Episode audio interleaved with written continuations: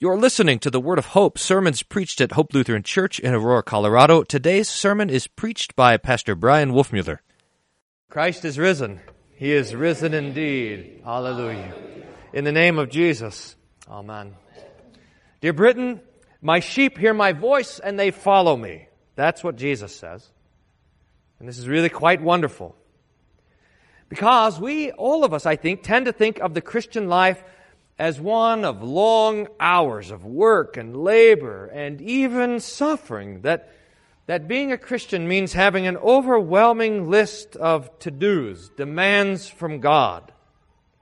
We think of all the works and all the commands that the scriptures put before us, and these are all true. But here, in this beautiful and comforting passage, in this text, Jesus exalts all of the works one work above all the other works, and says that there is one thing that makes the Christian they listen to God's word. My sheep hear my voice, and they follow me.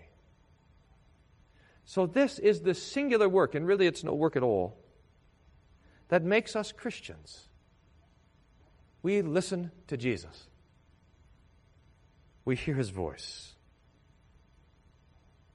I'm told that sheep are not particularly talented animals, that they're not very distinguished, but that the one thing that they do, the one thing that sets them apart, is their hearing.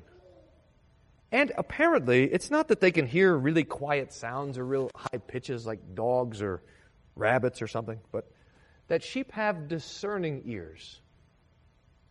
They, they can tell the difference between the voice of their shepherd and the voice of someone else. One of the ways that the people would look after the sheep in the Middle East, and this is really the picture that's behind the text in John chapter 10, is that they would have in the city a big uh, pen for all of the sheep where they'd keep them at night. And all the shepherds would bring their flocks into this kind of holding pen for the night, and they could go home and rest, and there would be a night watchman who would sit there at the gate and make sure that no one came and took the sheep. And then when morning came, the shepherds would come and they'd stand in the middle of, of all of these flocks of sheep and they'd, and they'd call them out by name. And the sheep would hear their shepherd in the midst of all of the other shepherds and would be gathered to them and would follow them out. And they'd take them out into the sticks so that they could eat and you know, do the things that sheep do all day, that kind of thing. Now, can you imagine the picture? I mean, thousands of sheep all in one place and, and dozens of shepherds all there shouting for their sheep. And these sheep, in the midst of all of this, could hear the voice of their shepherd and could come to them. That's the picture. And it's the picture of us. I mean, we're there in the pen of the world, and there are all these shouting voices shouting for our attention. The false gods that want us to follow them, the idols that want our fear and our love and our trust. And there is Jesus standing in the middle of it all, the Good Shepherd, and He's calling us, and we hear His voice. And we follow Him. Now, hearing the voice of Jesus is not some sort of secret mystical thing. Like, if we could be quiet enough, we hear the voice of Jesus talking to us in our hearts. I think a lot of Christianity in America, in our day, has this practice and this expectation. That, that each of us should hear inside of us, individually, the voice of God in our hearts. This is not what Jesus is talking about. We hear the voice outside of us. We hear the voice of Jesus in His Word. Britain, that was the voice of Jesus baptizing in the name of the Father and of the Son and of the Holy Spirit, adopting you into His family, putting His name on you, forgiving your sins, and giving you eternal life. The Good Shepherd might use the mouth and the hands of his pastors, under shepherds, but it is His voice, His gifts, His word, His work, His doing and you hear the voice of Jesus in the Scriptures. When you read, mark, learn, and inwardly digest them, you hear the voice of Jesus in the preaching of the gospel. It's Jesus who says, This is my body, and this is my blood given, poured out shed for you. It's Jesus who blesses, Jesus who absolves, Jesus who forgives, Jesus who calls, gathers, enlightens, sanctifies, promises, and gives gifts. Faith comes by hearing, St. Paul teaches us. Hearing by the Word of God. Now, if it is true that we hear the voice and the kindness of Jesus in the Word, then we do well to ask the question what sin are we talking about? on the other side of it? How would the devil come along and tempt us away from this? And the answer is simple it's the third commandment despising God's word. Remember what the third commandment is? Remember the Sabbath day by keeping it holy? What does this mean? We should fear and love God so that we do not despise preaching and His word, but hold it sacred and gladly hear and learn it. So we sin against hearing the voice of our good shepherd, Jesus, when we don't come to church. I mean, think of it. it. When being a Christian means listening to the voice of Jesus, then being here or in a place where the word is preached is being a Christian. And not being where the word is preached is not is acting like you're not a Christian. Now, of course, the trouble with this sermon is that you're here. the people who need to hear it aren't here. But when you see the people who should be next to you, sitting by you in the pews, listening to the Lord's word, who are being assaulted by the cares and concerns of this life and are neglecting the one thing needful, then you can help them by warning them and encouraging them and bringing them with you to hear the voice of Jesus. And also that you know this that the temptation to skip church, the temptation to neglect the Lord's word, will come to each one of us. Some of you are getting ready to uh, graduate this year, next year, in the next few years, and move away from home. And the temptation then will come with a great deal of fervor to skip church, to be busy and focused on other things, Remember how Jesus tells it in the parable of the sower, how the word goes forth and it's growing, but then the weeds come up around it, and the cares and pleasures of this life choke out the word. Or the devil came and snatched it up like a bird eating the seed, or the troubles of this world caused the word of God to wither. Whatever it is, the devil wants to choke out your hearing of his word. And it makes sense to us, doesn't it? I mean, if hearing the voice of Jesus is the thing that makes us Christians, the thing that gives us life and life eternal, if hearing the word and believing the promises is what forgives our sins and rescues us from, from the devil and from hell, then hearing God's word is exactly where the devil will attack. It's where he focuses his attention. And it's where the assaults for us will be the fiercest. So the temptation will come to each one of us. I imagine sooner rather than later. I don't need to be in church this morning. It's too cold or it's too hot. I've got a lot of other stuff to do. I'm busy, or, you know, whatever. Remember, in the midst of that temptation, what Jesus says My sheep hear my voice. It should be the norm and expectation of every Christian that they are in church to hear the Lord's word every Sunday, unless Jesus has other plans, unless he calls you to heaven or put you on the sick bed or whatever it is. But, but remember this the third commandment is more than about going to church to hear the preaching of law and gospel. It doesn't say we should fear and love God so that we should not miss church. Remember what it says. We should fear and love God so that we do not despise preaching and His word, but gladly hear and learn it. This is my favorite thing to teach the confirmands. You don't just have to go to church, you have to like going to church. You don't have to just listen to the sermon, you have to like it. I mean, that's what it says. Gladly hear and learn it. Do you see how the third commandment is it driving us like, uh, like bitter, worn out sheep out into the wilderness against our will? The third commandment is holding the Lord's word before us as the object of our delight, of that thing which we love the most. The, the picture for it is in the, in the Old Testament prophets, where it says, And they went out like calves leaping from the stall. So we wake up on Sunday morning and we burst out of bed and start running towards church. You see, that's the thing.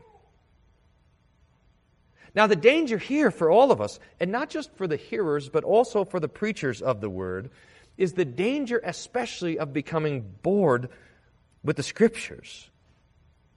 And we find other words to be more exciting, more riveting, or whatever.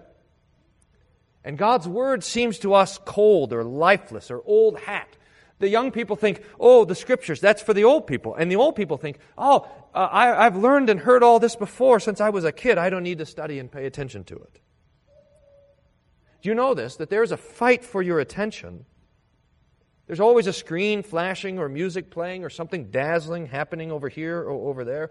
All of it to pull us away from the Lord's Word, which is nothing other than an attack on the voice of our Good Shepherd. I think it's an ama- amazing thing that if the Lord had set some sort of arduous task before us, to climb some sort of mountain in India or to achieve some sort of great feat of courage and skill, that we would probably set to it with all of our might. But the Lord has given us something so simple simply to hear, to hear His word, and to believe it, and to rejoice in the voice of our Good Shepherd, His kind and tender voice but we don't. You don't, I don't. We do not delight in the preaching of the Lord's word like we should. Which leaves only one thing for us to do this morning, and that is to repent. To repent of our boredom with God's word, to repent of our neglect of the Lord's word, to repent of our despising of His word, to repent and to listen, to hear the voice of Jesus. Because He has a surprise for you, something delightful. Jesus has told you in the scriptures that He is your shepherd and that you are the people of His pasture. He has told you that He leads you out where you can find pasture, green waters, uh, green, wait, green grass, and still waters. Let's get that straight. He's shown you His rod and His staff, which protect you and defend you. He has even told you that when you wander from the flock, He will come looking for you, leaving the 99 in the wilderness, and that when He finds you, He will lift you up and put you on His shoulder and take you home and throw a party, rejoicing and delighting in you. But there is something even more than all of this. Something about this shepherd that is beyond all other shepherds. Jesus says, I am the good shepherd. I lay down my life for the sheep. I mean, can you imagine it? By all accounts, the Lord should hand us over to death, give us to the executioner, to the sheep slaughterer, to the eternity of torment. But instead, instead, he gives himself to death, even death on the cross for you, so that you might live forever with him. Look, your good shepherd is the Lamb of God who takes away the sin of the world. He loves you so much that he bleeds and he dies for you. And in this bleeding and dying, he washes away all your sins. He has mercy on you. He forgives you. He speaks tenderly to you. He calls you into his flock and he keeps you there forever. He has not a word of judgment for you, but a word of kindness. So that his name is, his voice is sweet on your ears as he calls your name. My sheep, says your Jesus, hear my voice. And that voice of his speaks of his death and his resurrection. His voice is full of compassion and gentleness and freedom and hope, so that we delight in hearing his voice because his voice, the voice of Jesus, is our life. And it is our hope. And it is our comfort. And it is our peace. So this morning, dear saints,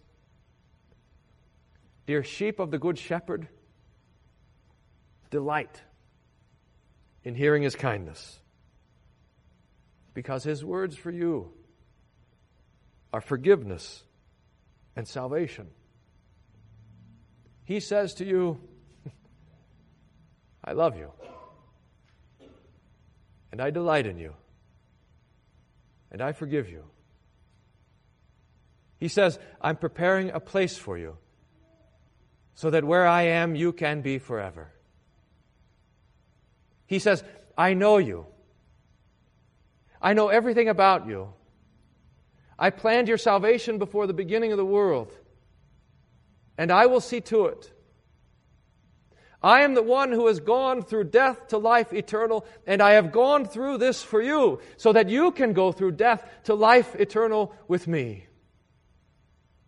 And he says to you, whatever it is that you think stands between you and my love, I've taken care of it. I've suffered it all. I've made a way. I've won the victory so that my life can be your life and your life will be with me. This is the voice of your good shepherd. And his sheep hear it and delight in it. Amen. The peace of God, which passes all understanding, guard your hearts and minds through Jesus Christ our Lord. Amen. Thank you for listening to the Word of Hope. We hope your time with us was one of joy and peace in hearing the Lord's Word and kindness. If you have questions about anything you heard on today's broadcast, please don't hesitate to contact us at office at hope-aurora.org or call the office at 303-364-7416. For more information about our congregation, for locations, service time, and schedule, please visit our website at www.hope-aurora.org. Thank you for listening to the Word of Hope.